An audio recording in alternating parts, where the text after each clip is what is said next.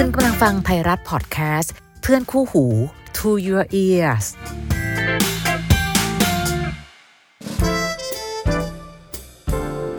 How to รัก รักอย่างไรที่จะใช้หัวและใจไปพร้อมๆกันกับดีเจพี่อ้อยนภาพร สวัสดีค่ะ ได้ยินเสียงกันแล้วนะคะ และแน่นอนค่ะ พี่อ้อยมาใน How to รัก รักยังไงที่เราจะใช้หัวและใจไปพร้อม ๆ กันนะคะ สามารถติดตามฟังได้ทุกอาทิตย์แบบนี้แหละ จะเจอกันในไทยรัฐออนไลน์ค่ะ ในเว็บไซต์ใน YouTube ใน Facebook นะคะ หรือบางคนฟังในพอร์ตบีใน Spotify ก็ได้เลยนะคะ เจอกันในพื้นที่ตรงนี้แลกเปลี่ยนกัน ความรักไม่มีใครเก่งกว่าใคร อยู่ที่ใครตั้งสติได้ก่อนกัน นี่คือสิ่งที่บอกกันเสมอ เพราะฉะนั้นพื้นที่ตรงนี้ก็ไม่มีใครเก่งกว่ากูรูความรักไม่มีจริงหรอกค่ะ เรามีแค่ณวินาทีนี้ เรายังไม่ได้รักเจ้าของเรื่อง หรือเรายังไม่ได้รักคนคนนั้น เท่าที่เจ้าของเรื่องเขารัก เพราะฉะนั้นหลายสิ่งหลายอย่างมองด้วยเหตุผลมองด้วยสติมาช่วยกันเบรกเท่านั้นเองนะคะ เดือนส่งท้ายปลายปีค่ะ วันนี้เป็นคำถามหนึ่งที่ยังผูกพันเกี่ยวกับเรื่องของเงินทอง อะไม่ได้ค่ะวันนี้ปัญหาเศรษฐกิจแทบจะเป็นปัญหาที่ตีคู่มากับโควิดเลยนะคะ และแน่นอนคนไทยเราคือคนที่มีน้ำจิตน้ำใจ อยากช่วยเหลือ แต่เชื่อไหมคะ หลาย ๆ ครั้ง การคิดอยากให้ของเราทำให้คนบางคนอยากได้ อยากได้ อยากได้ และอยากได้จนกลายเป็นทรยศหักหลัง ลองติดตามคำถามของวันนี้ดูนะคะอะส่งเข้ามาบอกว่าสวัสดีค่ะคุณอ้อย พี่ชื่อนกนะคะ ปัจจุบันอายุ 55 ปีแล้ว นกแต่งงานแล้วก็มีลูกแล้วสองคน ตอนนี้มีปัญหาที่อยากขอคำปรึกษาค่ะ พี่เป็นพนักงานออฟฟิศกินเงินเดือนเหมือนคนทั่วไป สามีรับราชการนะคะ ส่วนลูกคนโตกำลังเรียนมหาวิทยาลัยปี3คนเล็กเพิ่งเข้าปีหนึ่งครอบครัวไม่ได้ร่ำรวยค่ะ มีเงินกินใช้แบบเดือนชนเดือน เดือนไหนไม่พอใช้ หรือจำเป็นต้องซื้อข้าวของเครื่องใช้ ก็จะไปรูดบัตรเครดิต หรือว่าใช้บัตรกดเงินสด แล้วค่อยผ่อนจ่ายทีหลังนะคะ ก็ถือเป็นครอบครัวกลางๆเนาะซึ่งอาจจะเหน็ดเหนื่อยหน่อยในบางเดือน ชีวิตครอบครัวพี่ก็เรื่อยๆ ค่ะ ไม่มีปัญหาอะไรเลย จนเมื่อสองปีที่แล้ว น้องในออฟฟิศที่สนิทมากๆ มาขอความช่วยเหลือค่ะเขาขอให้พี่ช่วยหาแหล่งเงินกู้นอกระบบให้เขา พี่ก็งงนะคะ ก่อนหน้านี้น้องเขาก็ดูไม่น่ามีปัญหาอะไร ดูมีเงินใช้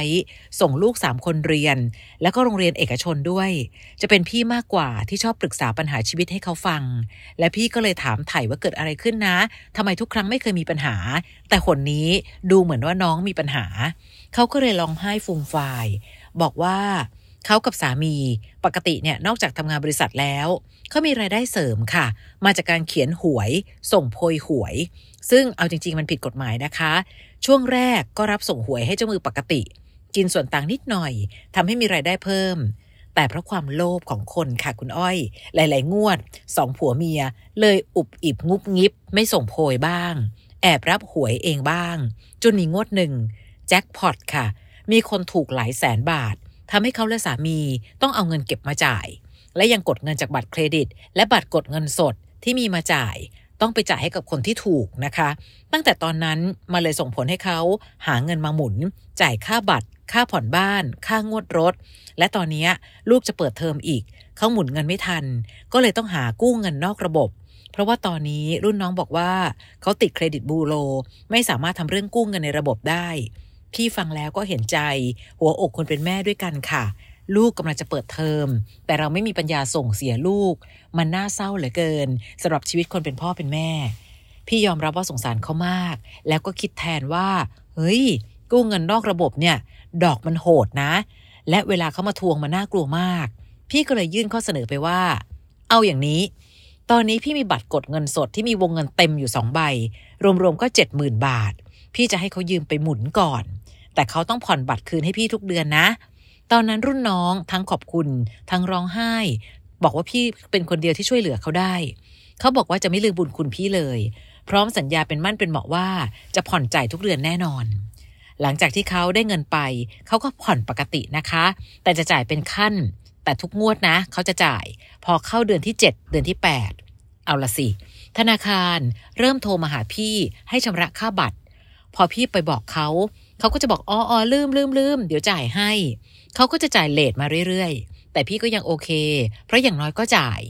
จนเมื่อกลางปีของปีนี้แหละค่ะ พอเงินเดือนออก อยู่ดีๆ น้องเขาก็หายไปเลย ไม่มาทำงานอีกเลย โทรหาก็ไม่ติด ทุกคนในออฟฟิศงงกันไปหมดว่าเกิดอะไรขึ้น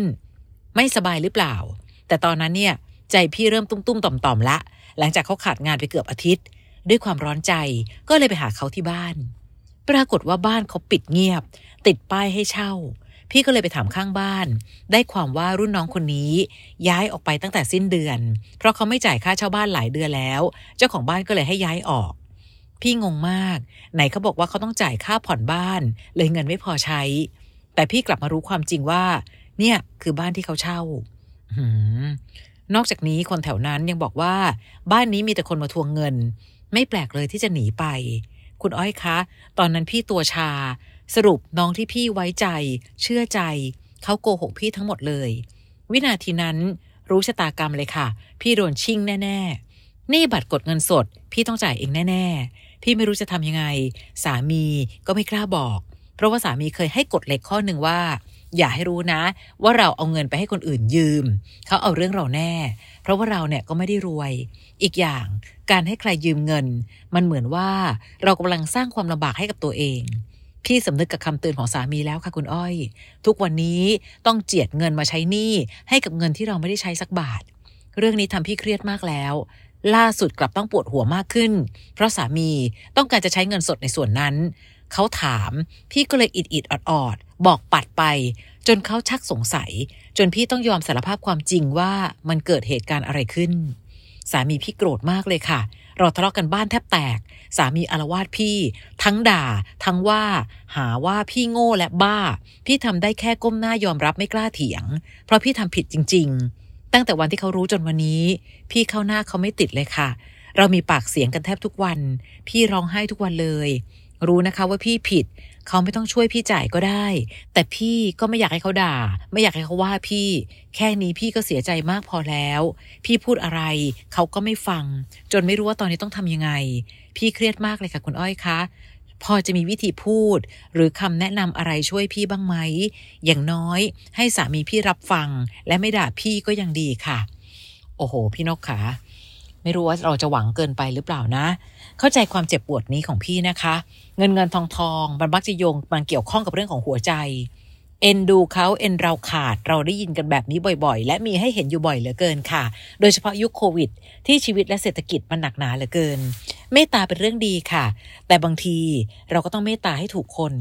คนที่ไว้ใจร้ายที่สุดมีให้เห็นเยอะแยะ โดยเฉพาะช่วงนี้นะมิจฉาชีพมากมายมาในหลากหลายรูปแบบค่ะหลากหลายสไตล์ด้วย บางคนใช้ความรักเข้ามาเล่นกับหัวใจ สุดท้ายตลบหลังค่ะ เห็นว่าพังมานักต่อนักแล้ว วันนี้พอคุณมีน้ำใจน้อยลง ก็พอจะเข้าใจเหมือนกันนะคะ เพราะว่าเจอคนไม่น่าไว้ใจเยอะมาก แต่เมื่อวันนี้สิ่งนี้เกิดขึ้นแล้ว เปลี่ยนอดีตไม่ได้ ต้องใช้สิ่งนี้เป็นบทเรียนค่ะ พี่อยากช่วยเขา แต่พี่ลืมมองไปว่า สิ่งที่เขาทำก่อนหน้านี้คืออะไร เขาไปโกงมาค่ะ กับคนอื่นๆเขายังทำได้ทำไมจะทำกับเราไม่ได้คะแต่นั่นแหละ พี่บอกว่าพี่สงสารเขามาก เห็นอกเห็นใจในความเป็นแม่ แต่การเป็นแม่เป็นพ่อที่โกงชาวบ้าน อันนี้ก็ต้องเตือนตัวเองเหมือนกัน กับคนอื่นเขาทำได้ กับเราทำไมเขาจะทำไม่ได้ล่ะคะ แต่เมื่อเกิดความผิดพลาดแล้ว วันนี้ต้องรับผิดชอบกับทุกอย่างที่เกิดขึ้น สามีกำลังโกรธมากค่ะ ก็ต้องทำความเข้าใจเขาว่าต่อให้เป็นเราเราก็โกรธ พี่ลองคิดถึงมุมเขาใจเขาใจเราเนาะถ้าวันหนึ่งพี่รู้ว่าสามีเอาเงินไปให้คนอื่นยืม จนที่บ้านเริ่มลำบาก พี่จะรู้สึกยังไงนะคะ จะให้สามีไม่ด่าพี่ ตอนนี้ทำไม่ได้หรอกค่ะ รับรอง ความช็อกความไม่เคยรู้มาก่อน ว่าภรรยาเอาเงินที่เก็บเอาไว้ไปช่วยคนอื่นขนาดนี้ มีอะไรไม่ปรึกษา ไม่เห็นเลยว่าครอบครัวเราก็ยังลำบากอยู่ นี่คือสารพัดสาเหตุที่ทำให้เขาหยุดโกรธไม่ได้ง่าย ๆ แต่ต้องปรับที่ใจเราค่ะพี่ เมื่อเขาพูด เราก็ทำได้แค่สำนึกผิด และบอกกับเขาว่า ฉันเข้าใจเธอนะ เป็นฉัน ฉันก็โมโห อาจจะโมโหมากกว่าเธอ หลายเท่านัก แต่ตั้งแต่นี้เป็นต้นไป ไม่ว่าอะไรจะเกิดขึ้น ฉันจะปรึกษาเธอทุกเรื่อง ขอโทษอีกครั้ง กราบแล้วกราบอีกยังไม่ชดเชยความผิดที่เราทำเลย แต่เราพลาดไปแล้ว ตอนที่เธอเจ็บเราเจ็บกว่าอีกนะเเราจะรับผิดชอบความผิดที่เกิดขึ้น โดยการชำระหนี้ทั้งหมดเอง ไม่ใช่ว่าเรามี แต่เราไม่อยากให้สามีที่เรารัก ลูกๆ และครอบครัวที่เรารัก ต้องบาดเจ็บ และลำบากไปกับความผิดพลาด ที่เกิดจากการเชื่อคนอื่นมากเกินไป เราทำได้แค่นี้จริง ๆ ค่ะพี่คะเวลาน่าจะทำให้ทุกอย่างเบาลง เขาคงโกรธและด่าเราจนเหนื่อยอะค่ะ เพราะในที่สุด คนเรานะคะ ปัญหาใหญ่ไม่เท่าปัญหาใหม่ คือตอนนี้เขายังตกตกใจเมื่อรู้ความจริง จากสิ่งที่คิดมาตลอดว่า เฮ้ย ยังมีเงินเก็บอยู่เกือบแสน มารู้อีกที เงินก้อนนี้ย่อยสลายไปเรียบร้อย และย่อยสลายไปจากที่โดนโกง โกงความเมตตาปราณีจากคนที่เป็นภรรยา แล้วไม่ปรึกษาสามีเลย การแจ้งความ ไม่รู้สิบางทีมันอาจอาจบางคนอาจจะบอกว่าเฮ้ยไม่เห็นช่วยอะไรเยอะเลย แต่อย่างน้อยทำไว้เป็นหลักฐานก็ยังดีนะคะ บอกสามีด้วยว่าเราได้ดำเนินการอะไรบ้าง ในวันที่เขาเย็นลง นอกจากการขอโทษ ขอบคุณเขาด้วย ที่ยังให้อภัย ยังให้เราเป็นส่วนหนึ่งในครอบครัว และจากนี้ไปคิดเสมอค่ะ ครอบครัวคือทีมเดียวกับเรา อย่าตัดสินใจคนเดียว หรือทำอะไรโดยไม่ปรึกษา ตัดสินใจโดยพละการ คิดว่าเขาคงไม่รู้ เราดูแลปัญหาที่เกิดขึ้นได้ ไม่ว่าจะโกหกหรือบอกไม่หมดอะค่ะ มารู้ที่หลังพังกว่าทั้งนั้นแหละ อย่างน้อยเมื่อเรามีทีมครอบครัว คนหนึ่งเป็นเบรก คนหนึ่งเป็นคันเร่งก็ยังดี ดีกว่าเหยียบคันเร่งคันเร่งเป็นคนใจดีใจดี จนวันนี้ใจดีกับเขาจนใจร้ายต่อครอบครัวเรา ไม่แน่ใจจริง ๆ ว่าจะสามารถให้คำปรึกษาแบบไหนได้ เพราะสิ่งที่เป็นทั้งหมดมันคือความผิดพลาดจริง ๆ เข้าใจมุมพี่นกนะคะ โหสามีเมื่อไหร่จะเลิกด่าสักที แต่นั่นแหละ มันไม่ใช่แค่ความโกรธ แต่มันคือความเสียใจอะค่ะพี่นก ก็เลยอยากให้ทำความเข้าใจก่อน อย่าให้เกิดเหตุการณ์แบบนี้ขึ้นอีกเลย และแน่นอนที่สุดวันนี้ ประนอมหนี้ไหวไหม ลองคุยกับธนาคาร อะไรที่จะสามารถช่วยเหลือกันได้บ้าง มีคนเยอะแยะมากมาย มีหนี้มากกว่าพี่นกอีก และไม่สามารถหาเงินได้เท่าพี่นกด้วย แต่เขามีการประนอมหนี้บริหารจัดการ ทรัพย์สินหนี้สิน ค่อยๆทยอยจ่าย ไม่ได้หนี แต่ค่อยๆจ่าย เพื่อจะทำให้ภาระที่หนักอึ้งเบาลงได้บ้างหรือเปล่า ในส่วนของสามี เราลองหาวิธีการในการที่จะสร้างความมั่นใจให้เขามากขึ้น เช่นอะตั้งแต่นี้เป็นต้นไปนะคะ เขาจะได้เห็นรายรับรายจ่ายของบ้าน บัตรต่างๆ นานา เขาจะได้รู้ว่าถ้าเกิดจะต้องเอาไปใช้ต้องทำยังไงบ้างทำหลายสิ่งหลายอย่าง เพื่อเป็นการคอนเฟิร์มหรือสร้างความน่าไว้วางใจขึ้นมาอีกรอบ ประโยคนึงที่พูดใน How to รักบ่อยๆ ค่ะ ความเชื่อใจสร้างไม่ง่ายทำลายไม่ยาก และลำบากจะเรียกคืน วันนี้ขั้นตอนแห่งการเรียกคืนความไว้วางใจ พี่นกอาจต้องเหนื่อยหน่อย ใช้ทั้งเวลาใช้ทั้งความละเอียดละออ ในการสร้างความมั่นใจให้เขากลับขึ้นมาอีกรอบหนึ่ง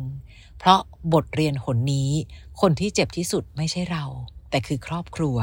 นะคะระมัดระวังนะ วันนี้มีมาในหลายรูปแบบเหลือเกินค่ะ ตอนทำรายการพี่อ้อยพี่ชอตตัวต่อตัว มีน้องหลาย ๆ คนมานั่งคุยกัน บางคนหลอกให้รักอะแล้วไม่ใช่หลอกให้รักแบบหลักเดือนนะคะ หลอกให้รักเป็นปีๆรู้ตัวอีกที ฉันกำลังตกหลุมรักกับมิจฉาชีพ ที่ปอกลอกเอาเงินไปแทบหมด ยังคุยกันเลยว่า นี่ถ้าเกิดขโมยเงินนะ ใช้เวลาสั้นกว่านี้ แต่วันนี้มันไม่เนียนไงคะหลอกให้รักค่อยๆฟูมฟักความรักไปเรื่อยๆ แล้วก็สูบเงินไปเรื่อยๆ มิจฉาชีพมีมาในหลายรูปแบบ ไม่ได้บอกว่าอย่ามีน้ำใจ แต่ก่อนจะช่วยใคร มั่นใจหรือยังว่าเรามีมากพอ หรือก่อนจะช่วยใคร มั่นใจหรือยังว่า ถ้าเกิดอะไรขึ้นแบบเลวร้ายที่สุด เราจะรับมือกับปัญหานี้ยังไงนะคะ ไม่ได้ให้มองโลกแง่ร้าย แต่ให้มองโลก ตามหลักความเป็นจริง ขอบคุณค่ะ พี่นกขาส่งกำลังใจให้ ขอให้ผ่านพ้นเรื่องราวแบบนี้ไปได้ เวลาช่วยได้ทุกแผลค่ะ ใครมีคำถามทยอยส่งมาได้เรื่อยๆนะคะ จะปีนี้หรือปีหน้า How to รักยังอยู่ตรงนี้กับดีเจพี่อ้อยค่ะ ส่งมาได้ใน How to รัก podcast at gmail com และเจอกันใหม่ EP ต่อไปนะคะ สวัสดีค่ะ